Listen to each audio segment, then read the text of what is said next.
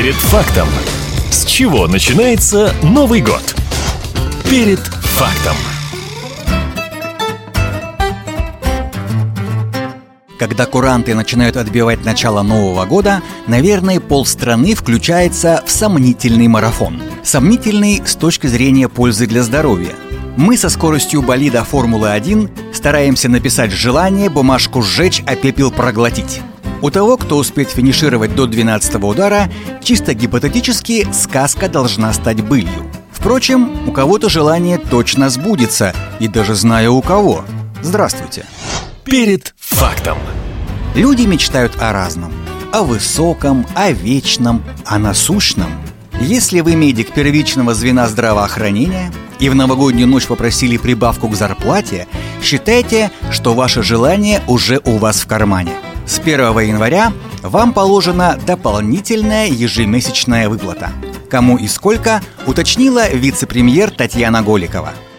Врачи центральных районных и районных больниц будут получать ежемесячную надбавку 18,5 тысяч рублей – Врачи первичного звена будут получать надбавку 14,5 а, тысяч рублей и врачи скорой медицинской помощи 11,5 тысяч рублей в месяц. Что касается среднего медицинского персонала, то здесь размеры ранжируются следующим образом. Средний медицинский персонал центральных районных и районных больниц ежемесячно 8 тысяч рублей. Средний медицинский персонал первичного звена здравоохранения, ну, то, что понятно, это поликлиники, фельдшерско-акушерские пункты, врачебные амбулатории. Это 6,5 тысяч рублей. Фельдшеры, медицинские сестры скорой медицинской помощи 7 тысяч рублей. И младший медицинский персонал центральных районных э, больниц э, первичного звена будет получать ежемесячную доплату 4 тысячи рублей. Также фельдшеры скорой медицинской помощи, которые принимают вызовы, будут получать ежемесячную доплату 4,5 тысячи рублей. Поскольку, как сказал президент, уровень жизни во всех регионах страны разный, при установлении этих доплат будет учитываться коэффициент дифференциации региональный. В начале года вырастет зарплата и у других бюджетников. С какого месяца, наверняка не скажу. Во всяком случае, глава правительства Михаил Мишустин и губернаторы должны отчитаться президенту России Владимиру Владимировичу Путину, что у них есть деньги на увеличение жалования бюджетникам до 30 марта сего года. И если с медиками первичного звена все предельно конкретно, уже прозвучавшие суммы умноженные на районный коэффициент, то здесь схема чуть посложнее. Президент поставил задачу, чтобы зарплата работников бюджетных учреждений росла теми же темпами, что и средняя зарплата в реальной экономике. То есть, допустим, если в течение года зарплата, ну, скажем, на заводе выросла условно на 10-15%, значит, на те же условные 10-15% должны поднять жалование учителям в школе. Ну, это я так пытаюсь перевести на язык человеческого общения мудреные экономические формулировки. Но вернемся к увеличению денежной массы. Уже под занавес 2022 глава правительства России Михаил Мишустин поручил выделить дополнительные средства на поддержку ученых. Слово господину премьер-министру.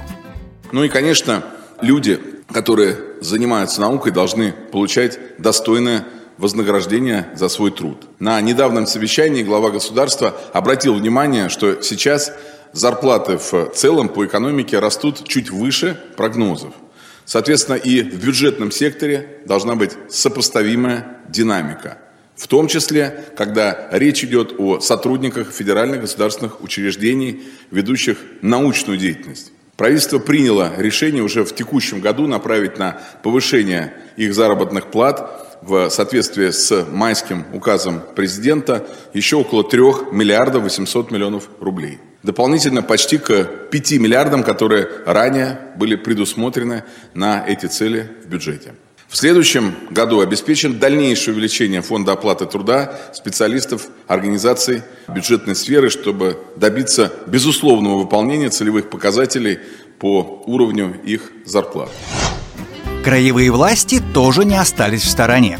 На этот год региональные социальные выплаты уже проиндексировали. Какие и насколько, уточнила начальник отдела организации и методологии мер социальной поддержки Министерства социальной защиты Хабаровского края Ольга Кучаева С 1 января 2023 года будет проиндексирован ряд краевых мер поддержки. В том числе такая существенная мера поддержки, как краевой материнский семейный капитал. Индексация составит 5,5%, э, поэтому с 1 января уже размер увеличится ну, вот в среднем где-то на 15 тысяч рублей. Будет увеличен размер краевого материнского капитала, составит почти 300 тысяч рублей. Это размер, ну, один из самых высоких, хочу сказать, не только на Дальнем Востоке, но и в Российской Федерации.